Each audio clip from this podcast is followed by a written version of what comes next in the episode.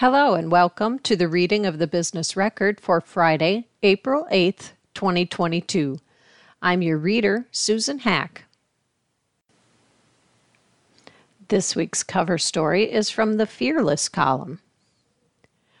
Overwhelmed, overscheduled, overburdened. This year's annual Fearless Save survey, 80% of Iowa women said they're burned out.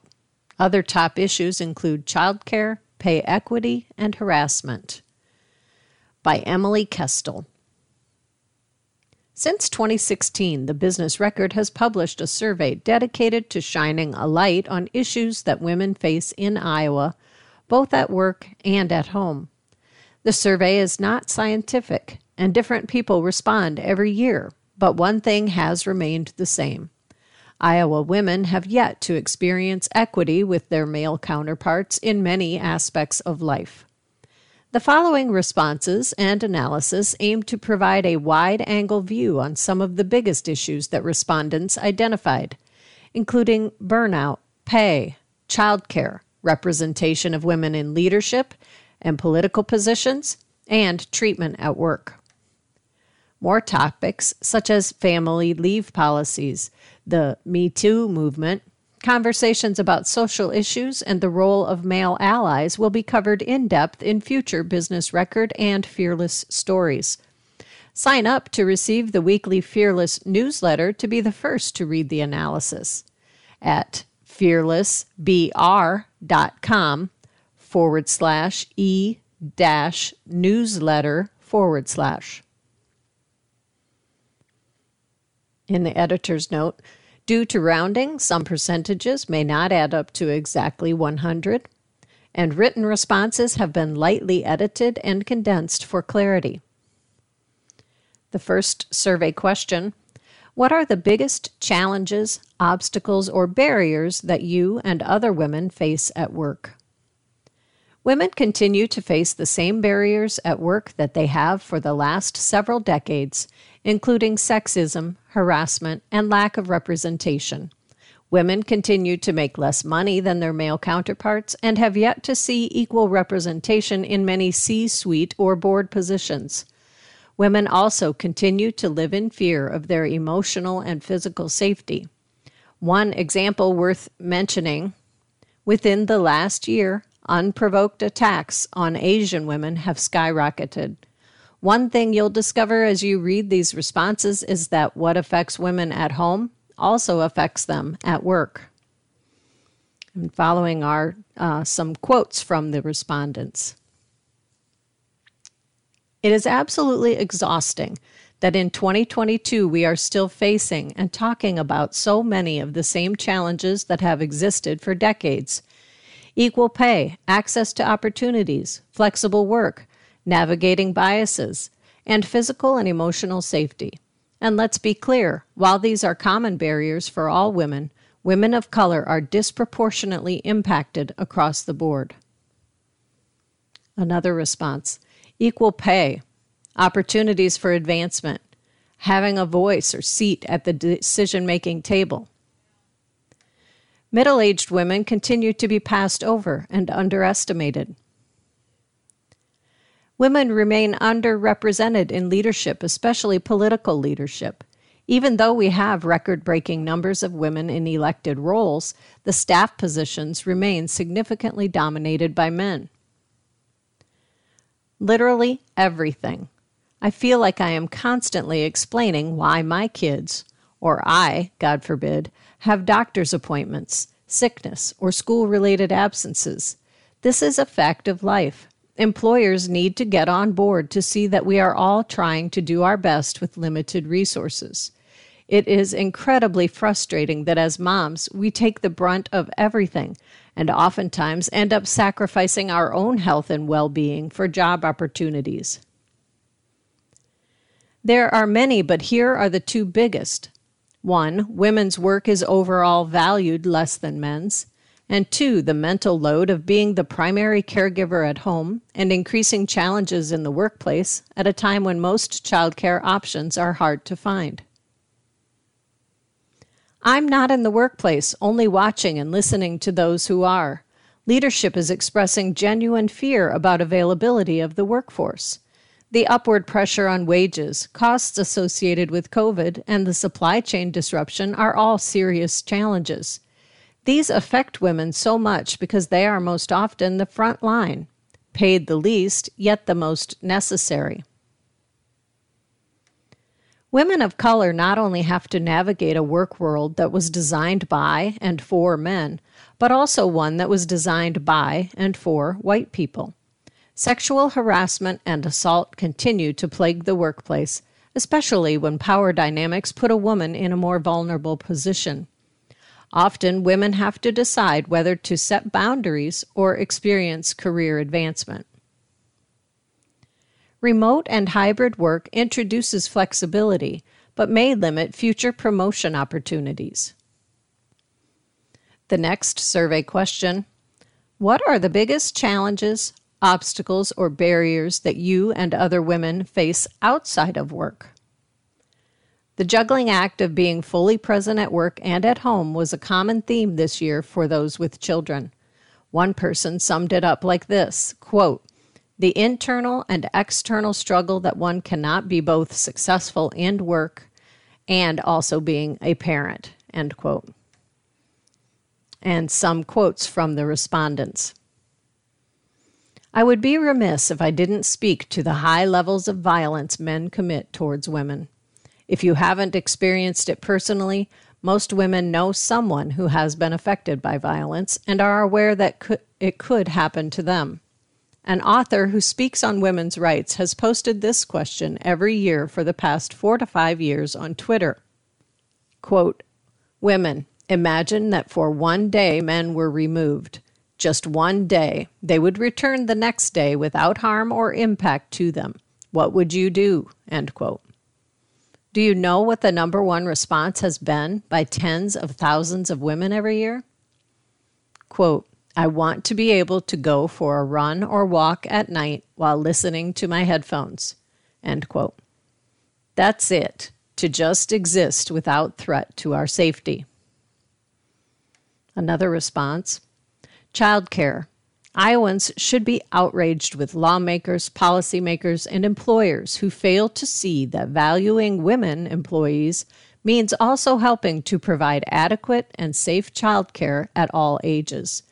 The pandemic revealed that there is little momentum or desire to address this by the men who fill most of these positions. Many who want to protect unborn children but then do not address the care needed for them when they are outside a uterus insufficient childcare, and high priced childcare, the amount of domestic work on top of a career, lack of mental health resources, unfair and inequitable health care systems, domestic violence. New legislation regulating abortion is going to significantly set women back professionally, financially, and potentially even physically. Trying to do it all Women have been some of my biggest supporters, and a lot of women haven't been.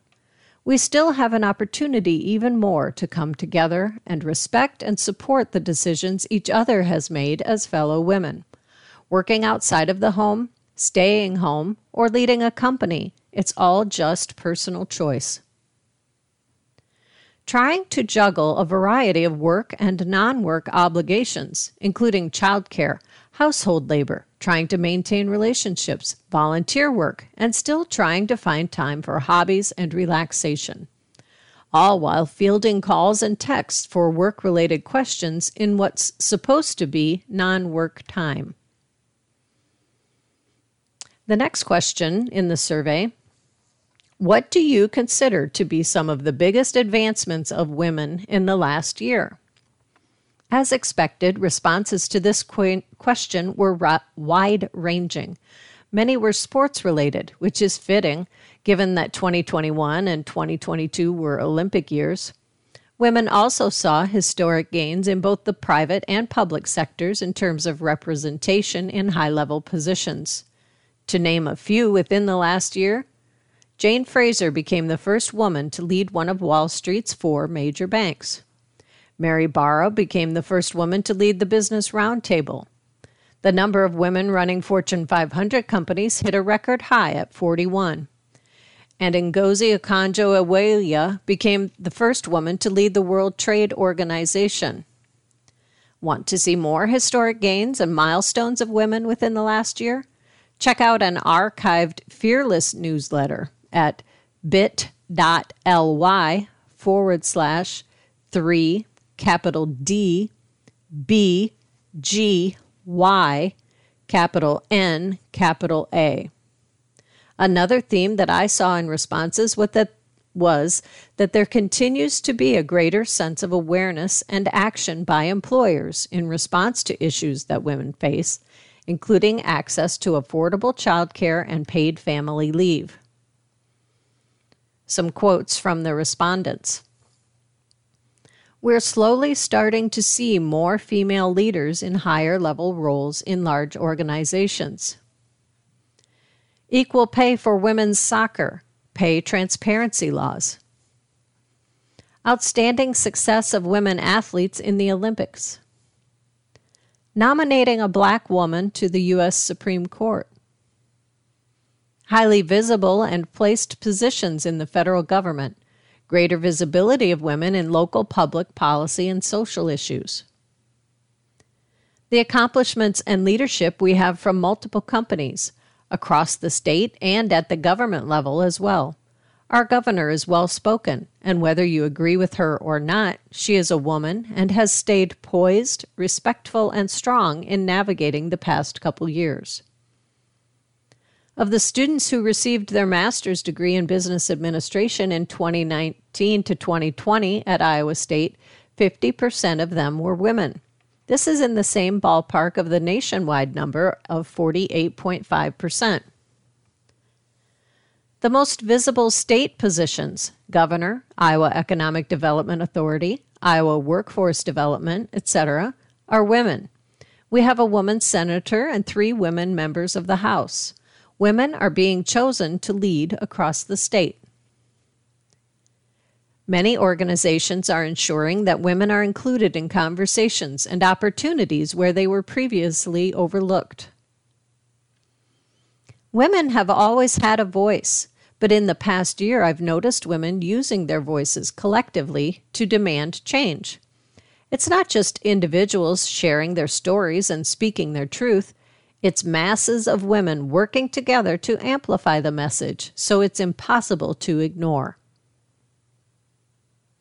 The next survey question In the past five years, have women made significant progress in obtaining a better balance of gender parity in politics? We didn't include an undecided option in this year's survey. Nevertheless, the majority of respondents in the last three surveys indicated that they do believe there's been significant progress made on the gender equality front. Some highlights 28% of Iowa legislators are women. Iowa's congressional delegation is majority women. The U.S. has a woman as vice president for the first time, and a record number of women are currently serving in Congress. Furthermore, in just three election cycles, Iowa has gone from never electing a woman as governor to an election where both major parties are likely to nominate a woman. Quotes from the respondents Progress, yes. Equality, no. Yes, but I don't think it's enough, nor the end of the story. Too often we frame things in black and white when things are often gray. The glass ceiling has been broken to the extent it is less notable for women to seek elective office. It's happened at nearly all levels. I see more women in Congress. I am pleased to see a woman nominated for the Supreme Court and a president who cared enough to have a diverse cabinet. I may not agree with the president nor Iowa's governor on all policies, but I see efforts to have women lead. Yes, I think we've seen more female candidates and, of course, had successful elections. We should celebrate the advancement of women serving regardless of political affiliation. I know I do, even if I don't agree with a particular woman's platform. Women who have been elected continue to be bullied. One need only to look at Representatives Alexandria Ocasio Cortez or Liz Cheney for examples. Politics over the last five years have been a circus, and women have been represented in ways that make me cringe. The next survey question How big an issue do you perceive access to affordable childcare in Iowa to be? As in most other states, access to affordable, quality childcare in Iowa was an issue long before the pandemic thrust it into the spotlight. About a quarter of Iowans live in a childcare desert, and parents can expect to pay more than $1,000 per month on childcare. Furthermore, the childcare industry has not been immune to the workforce shortages that have plagued the nation. Childcare workers make just over $20,000 per year on average, leading them to look for higher paying work elsewhere. And a shortage of workers leads to a shortage of available care. Last year, Governor Kim Reynolds assembled a task force to come up with solutions, many of which have already been implemented or are working their way through the legislature. Quotes from the respondents Childcare access in Iowa is outrageous. It's expensive and it's a hard industry where workers, mostly women, are hugely underpaid. Rural childcare is even worse. I pay more for childcare than rent. You don't get to be picky about where your child goes because there are wait lists everywhere. If you want a particular place, you have to get on the list before your child is even born. Wages need to be higher to retain good staff, and incentives need to be given to companies to invest in childcare for their employees. There are not enough quality childcare spots in Iowa, and it is very expensive. The recent grants aren't cutting it. The only reason I stayed in the workforce when my children were of childcare age was to continue to feed into my retirement a little and keep our family medical insurance coverage. Most of my paycheck went to paying our childcare bill. It's a chicken and egg problem. If childcare workers were paid more, parents couldn't afford to pay for the care. Therefore, I suggest the federal government remove the cap on the amount that can be set aside in a flex account. This will allow parents to pay for child care with pre tax dollars. I believe we are going to have to look at childcare as a government and private sector supported service that is critical to supporting workers. When I was raising my own daughters, women were often criticized for working outside the home and therefore there was no willingness to support childcare needs. Today, we recognize that women are needed in the workplace, but we have not adapted to provide safe, effective, affordable, and accessible options for childcare.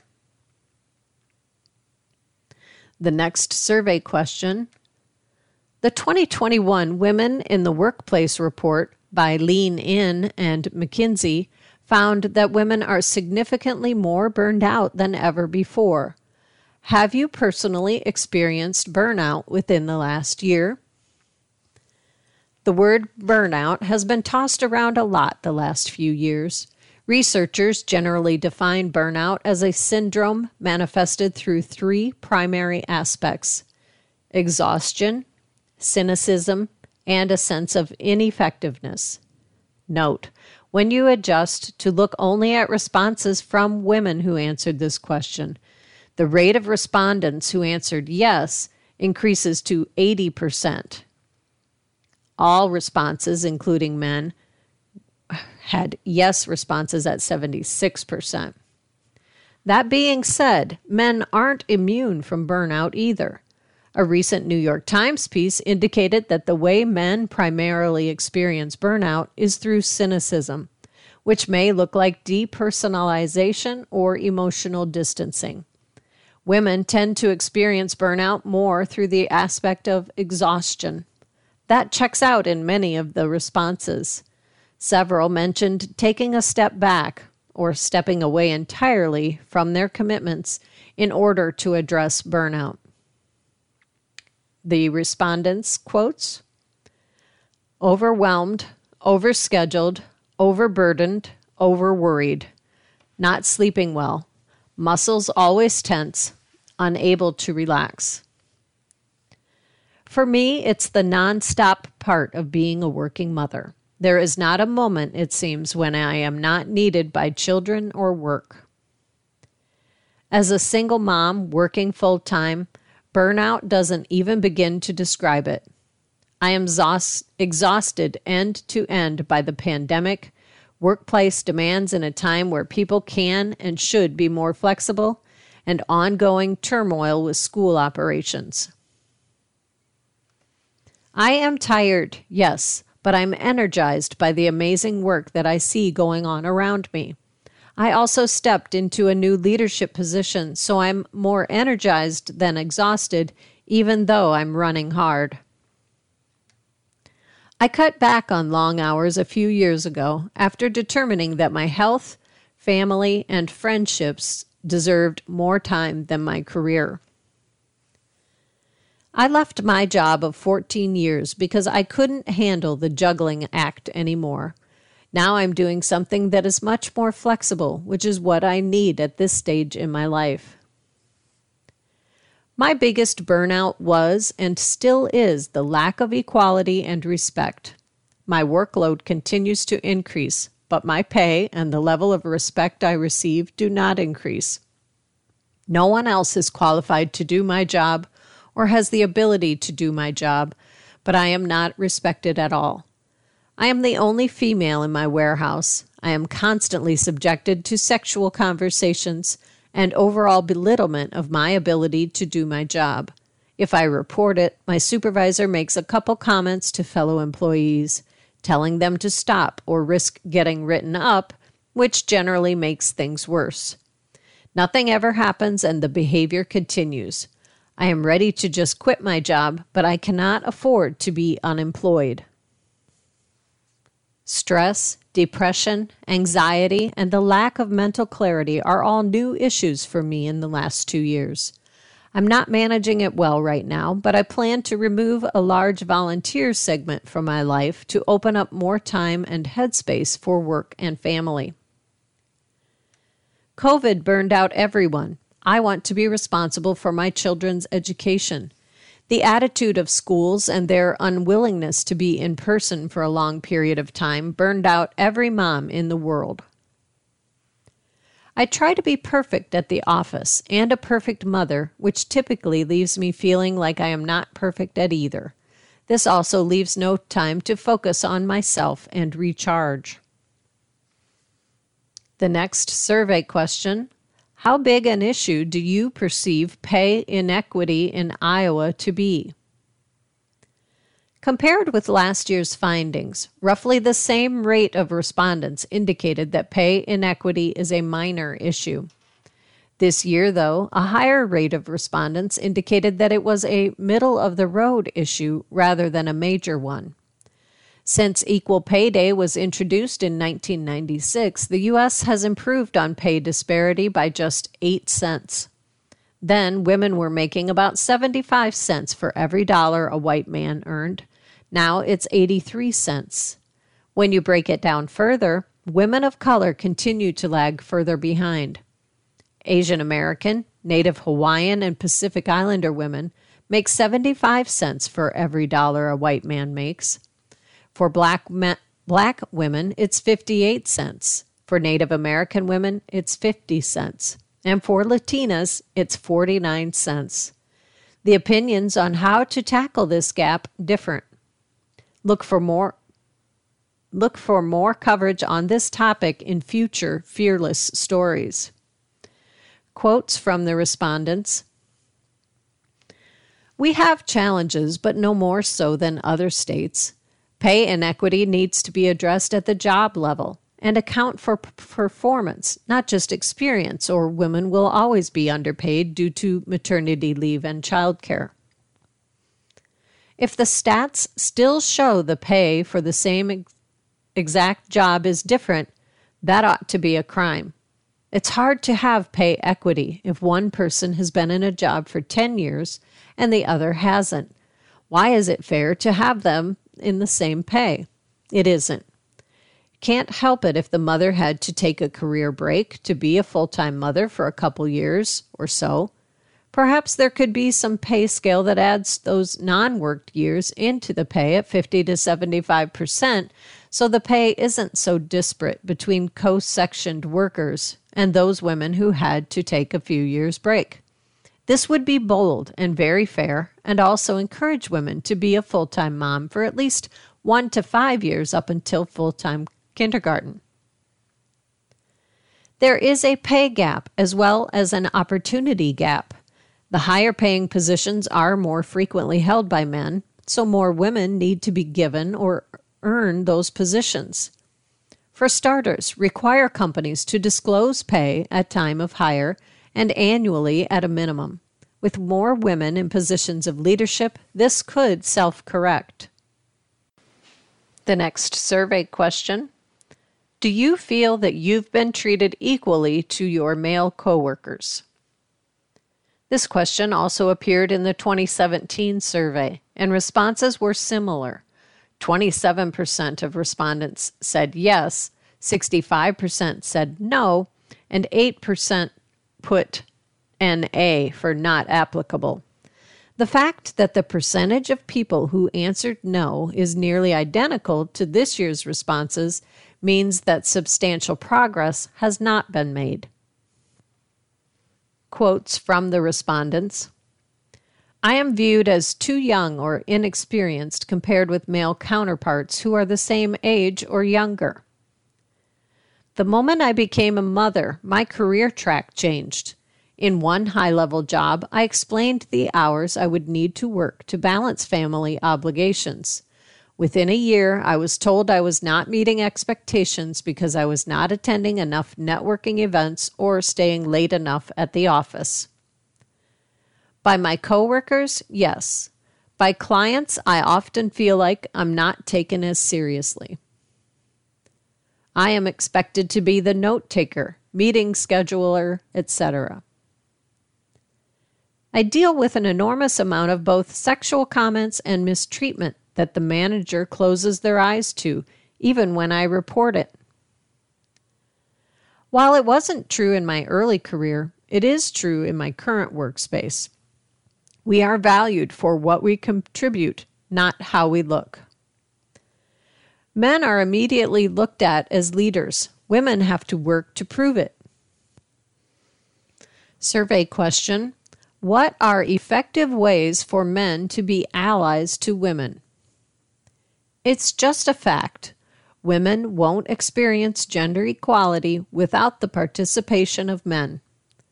One person wrote, quote, I don't think most men have ill intent to hold women back. I think most are truly oblivious that they are doing simple things that have a great impact on the culture and ability to provide an inclusive workplace for all genders. End quote. There are dozens of ways men can be ab- allies to women in both work and life. Many of the responses indicated that education on gender inequality, listening to women's experiences, and being involved in household labor would help. Find more ways that men can be successful allies for women on the Fearless website at bit.ly forward slash 3T capital O lowercase h, capital D, lowercase b r. Quotes from the respondents When women share ideas in meetings, vocally acknowledge them and their ideas, and pay attention if someone shares something similar to what a woman previously said. Say something like, Your point is good and reinforces the point that Kathy made a moment ago. Research shows that women's ideas aren't heard and acted upon in the same way as when a man speaks in meetings. Find ways to ensure women are paid or asking their worth. My first paid speaking engagement, I submitted a proposal to the client, unsure what to charge, and put an amount that felt big to me at the time. He came back and said, I'm going to level with you. I want you to at least double your rates because my leadership team won't take you seriously if you aren't charging at least X. Also, know that company Y charges X for the same work. If you have access to information or authority to change what they make, make sure you are helping women ask for and get what they deserve. Become a champion and mentor. Advocate for opportunities and coach when it makes sense. Research consistently shows that access to mentoring and sponsors at work decreases when you are a woman, and the gap is wider if you are a woman of color. For the men who may still be holding on to fear from not wanting to engage alone with women because of the Me Too movement, it's really quite simple. Just think, view, and respect the women in your work world as colleagues. Spend time learning about the challenges that women face. Listen to their stories and get courageously curious with yourself about what beliefs you might hold or biases may be unchecked that could impact how you show up. It isn't a question of if you have bias, we all have bias, but what are you doing to see, notice, and challenge those biases? Listen and be empathetic to the unique issues we are faced with between work and family life. Offer ways to uh, offer support and flexibility to women so we can still maintain our voice and role at high levels. Men in leadership positions, from the state house to the office, recognize that moms are some of the best employees. We are adept at time management and juggling priorities. We want the best for everyone.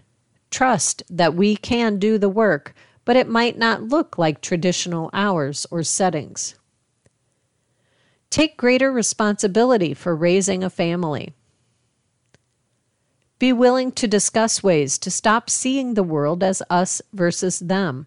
Equality can't happen when everyone is in a defensive stance. And the final survey question rate how supportive you perceive these industries and groups to be of women in business.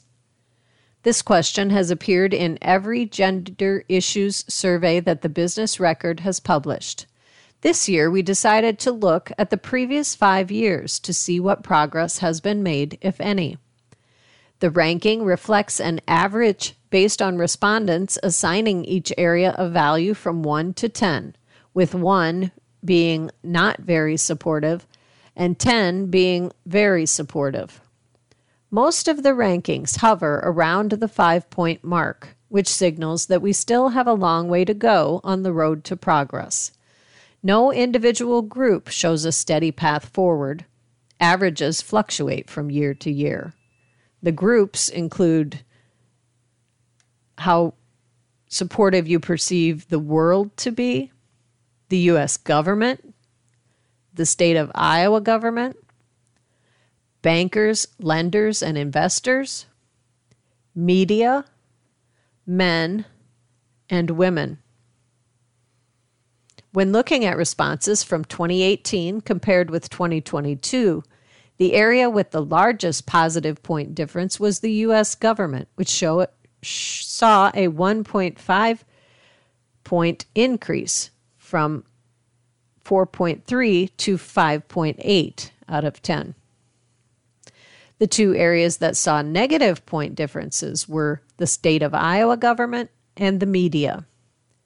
Further analysis of this question will appear in future Fearless coverage. And that concludes the survey.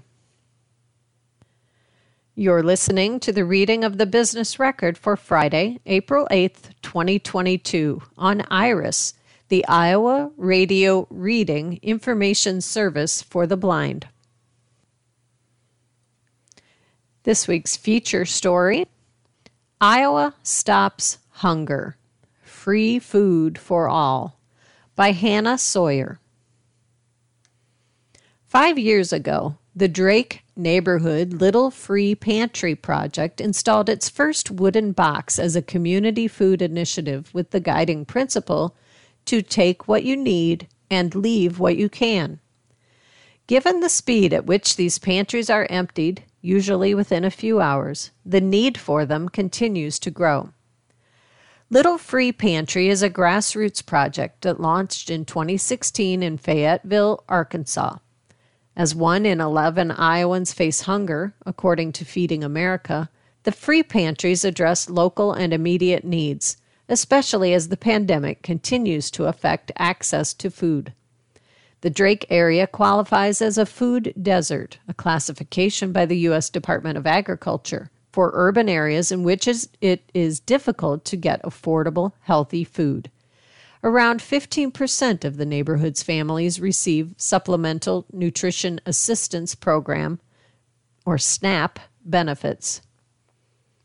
I believe change starts in our own community, says Stacia Humphrey, the Food Security Community Engagement Peer in Drake University's Office of Community Engaged Learning.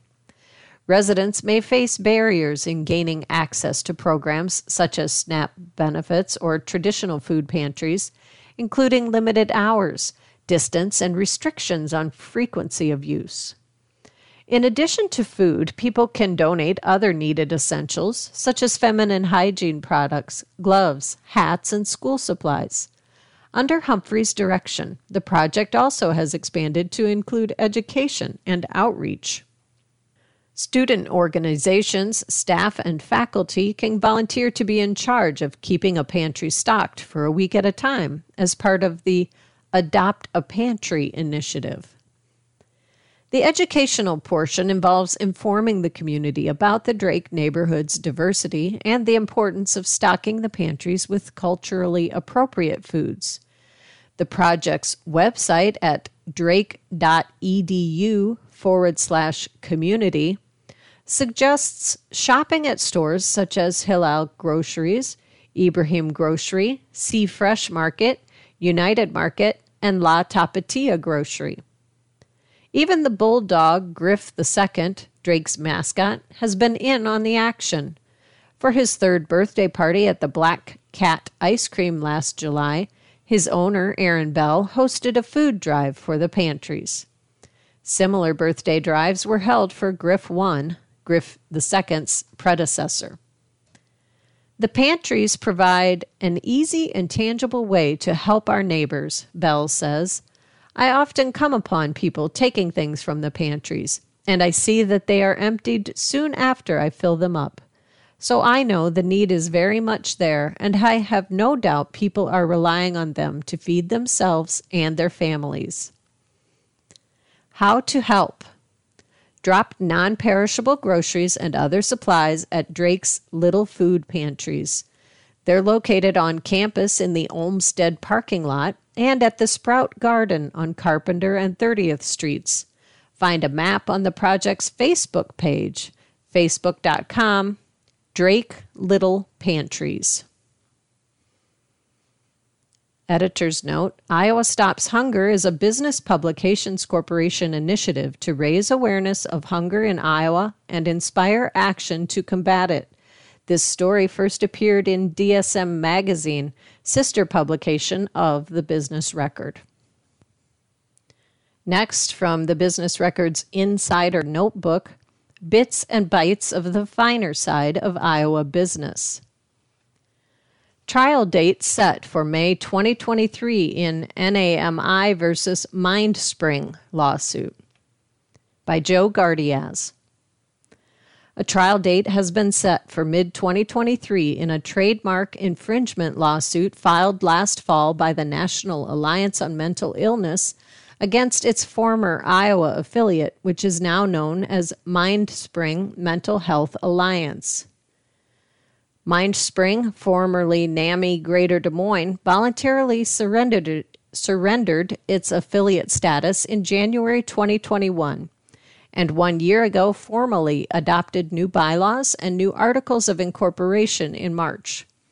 NAMI National alleged in its complaint that MindSpring continued to use NAMI branded materials after its split with NAMI despite notification by attorneys for NAMI to cease and desist from using NAMI intellectual properties. The lawsuit, NAMI National versus Mindspring Mental Health Alliance, Inc., was filed in the U.S. District Court for the Southern District of Iowa. In an answer filed in January, MindSpring denied many of NAMI's claims and laid out a nine point affirmative defense. One point being that NAMI had abandoned its trademark by allowing use by third parties without quality control over use of the mark. Mindspring also argued that NAMI did not suffer any damage and requested that the court dismiss the suit. A final pretrial conference has been scheduled for April 12, 2023, with a trial date of May 1, 2023. Asked if a settlement may be reached before trial, R. Scott Johnson, an attorney with Frederickson Law in Des Moines, representing NAMI, emailed The litigation between NAMI and Mindspring is continuing through the normal course. Settlement discussions frequently occur in these types of matters NAMI does not comment on potential settlement discussions. Counsel for Mindspring, Matt Warner Blankenship, an attorney with Dentons Davis Brown PC, responded with similar comments. Our next story from the real estate and development section West Des Moines raises budget for conduit network, citing construction disruptions. By Sarah Bogaards. After Mediacom filed a lawsuit against the city in December 2020, the future of West Des Moines' initiative to construct a citywide conduit network capable of delivering broadband internet to all residents was left in question. Now the project is moving forward. Settlement negotiations began in September 2021, and a settlement agreement was reached in January. The city agreed to pay Mediacom $595,000 and agreed to allow the company and other internet service providers equal access to the conduit network.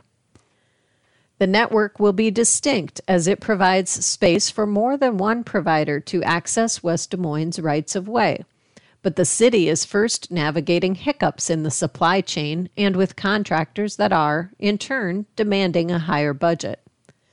Following the announcement of the settlement agreement, the West Des Moines City Council held a special meeting on January 24th, proposing an amendment to its Economic Development Digital Enterprise Urban Renewal Plan to raise the not to exceed cost of constructing the conduit network to $60 million because of, quote, increases in construction costs due to supply chain demands, end quote, according to the amendment.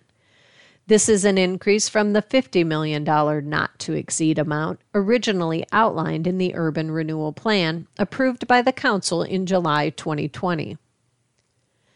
Tim Stiles, West Des Moines finance director, said in an interview that the city set the upper limit at $50 million because officials believed at the start of the project that the amount would be more than enough to complete the project.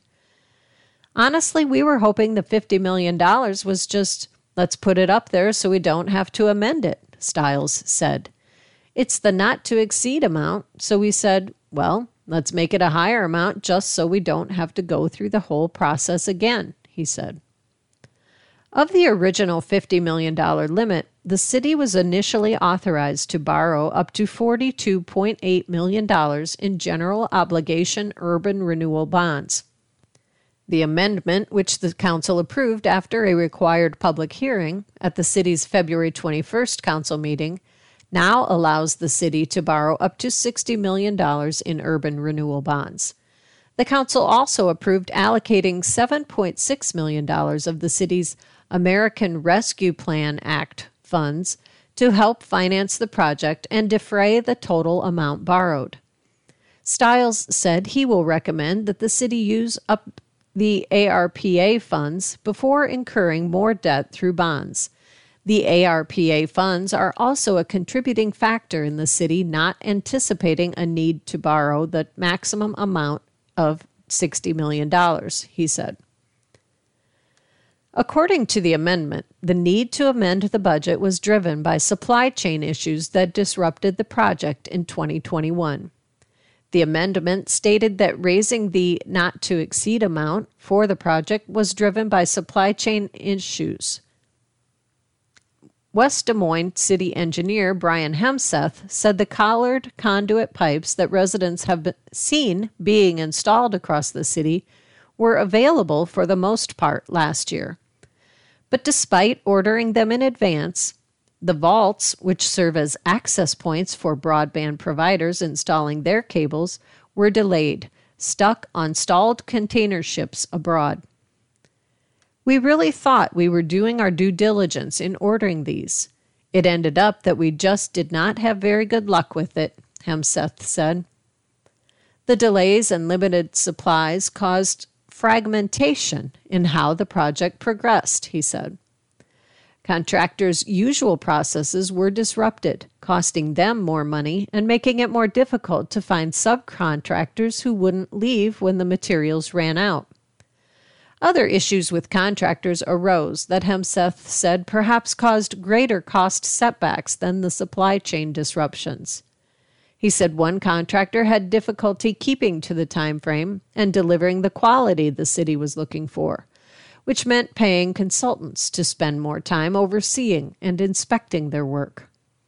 Consultants also had to do more outreach than the city expected to ensure contractors returned to restore residents' properties efficiently and effectively after completing construction.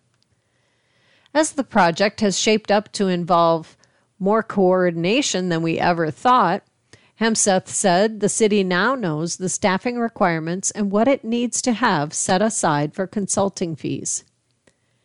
This is a new project for the city. We are used to building roads, sewers, storm sewers, culverts, bridges. Those are our bread and butter, and those are the things that we were really good at, he said. I'm not saying we're bad at building conduit networks. We're just doing what we would do on some of those other projects and then finding out that that may not be the right thing, and we're adjusting as we go, he said. On the supply side, Hemesath said, this year the situation is reversed. Vaults are accessible again, but conduit pipes have an estimated delivery time of at least 12 weeks. The city worked that reality into its timeline but it shouldn't pose as much of a problem.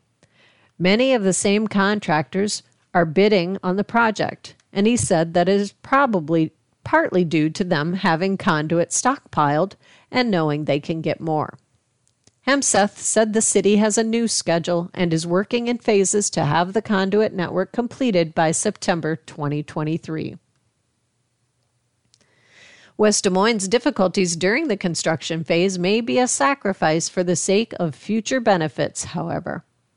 Iowa based Community Broadband Action Network works with communities in 12 states on improving broadband access and digital literacy. Co founders Curtis Dean and Todd Kielkopf said there is incentive for cities to install conduit because space in their rights of way is limited and networks that can accommodate multiple providers keeps them from filling up.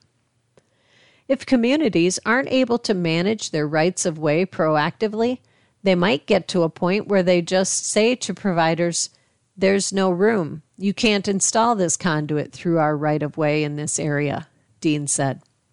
We've talked with a number of communities where maybe it's not the whole city, but there are communities that have areas where the rights of way are already full or clogged, he said. Hemesath said the city is trying to avoid that exact situation.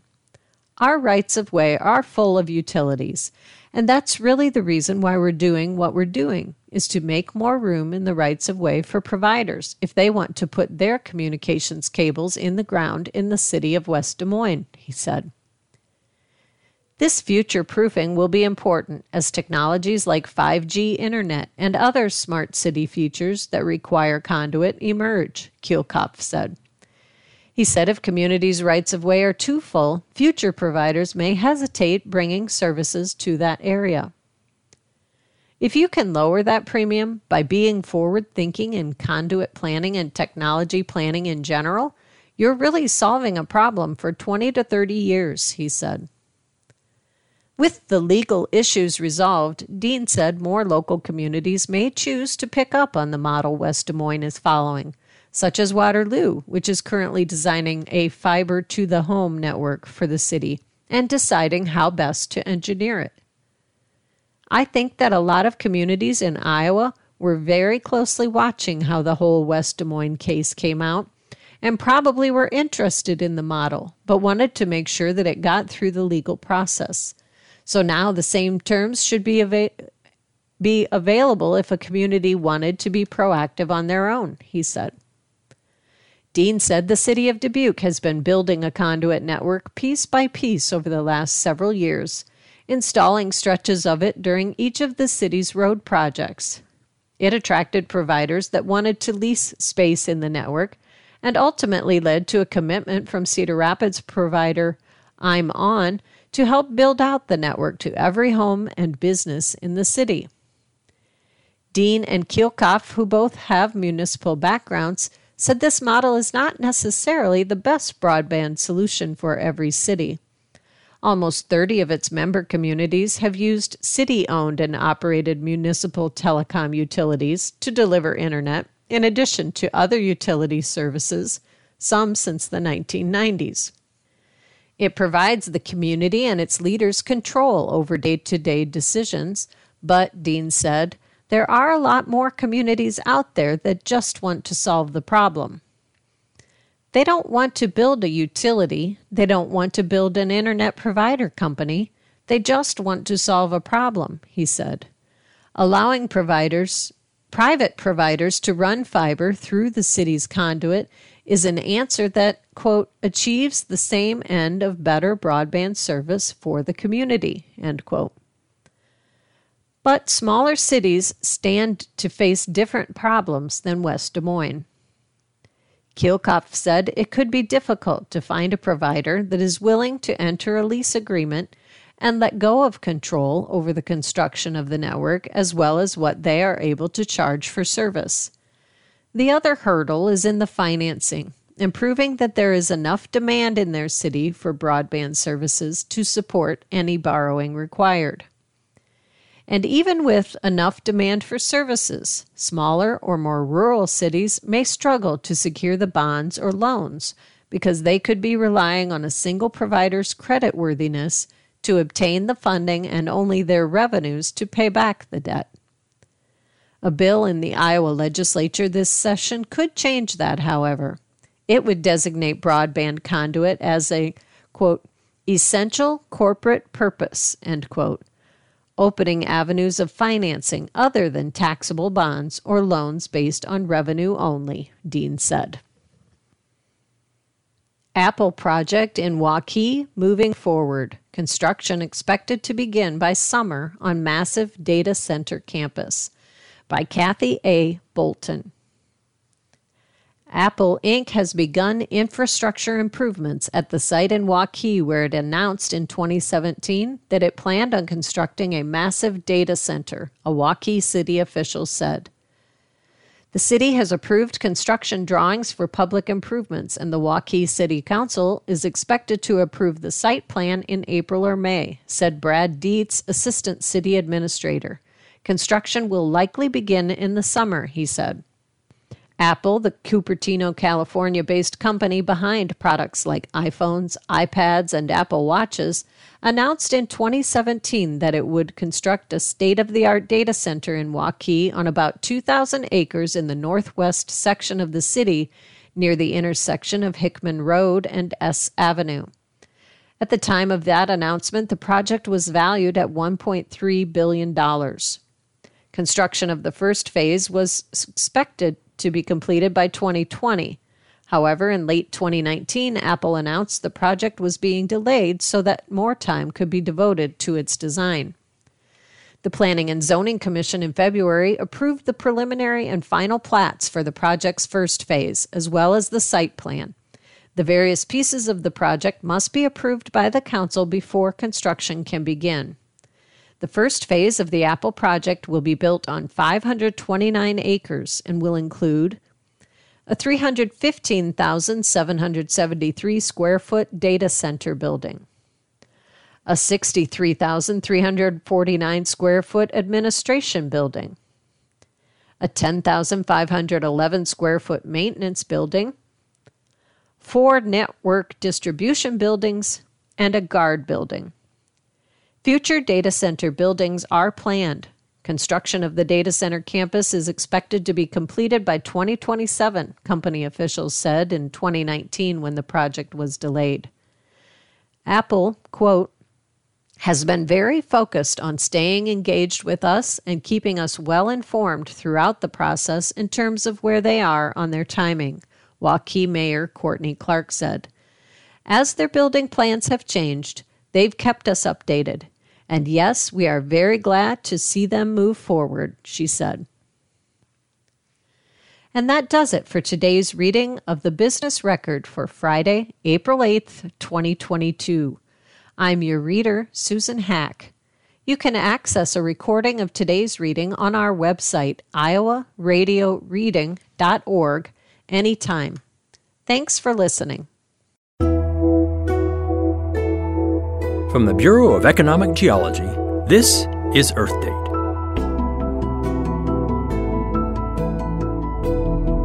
Whales and dolphins are spectacular creatures. Their ancestors climbed out of the ocean 360 million years ago, developed lungs and legs, and evolved into mammals. Then, 50 million years ago, they walked back into the sea.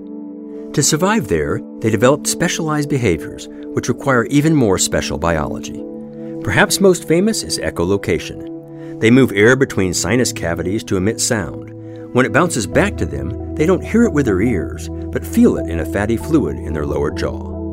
Only toothed whales, like sperm whales, orcas, and dolphins, can echolocate, which we think they developed to hunt prey, especially squid, in the darkness of the deep ocean. Baleen whales focused on other prey, floating shrimp like creatures, and for this they develop comb like plates in place of teeth. They can't echolocate, but are known for their elaborate songs. We think they use these for communication, but we're not sure how they produce them since they don't have vocal cords. Both types of whales can hold their breath for 45 minutes or longer. To do this, they reduce their heart rate and cut blood flow to some organs, like the stomach, while providing it to others, like the brain. Even their blood is specialized.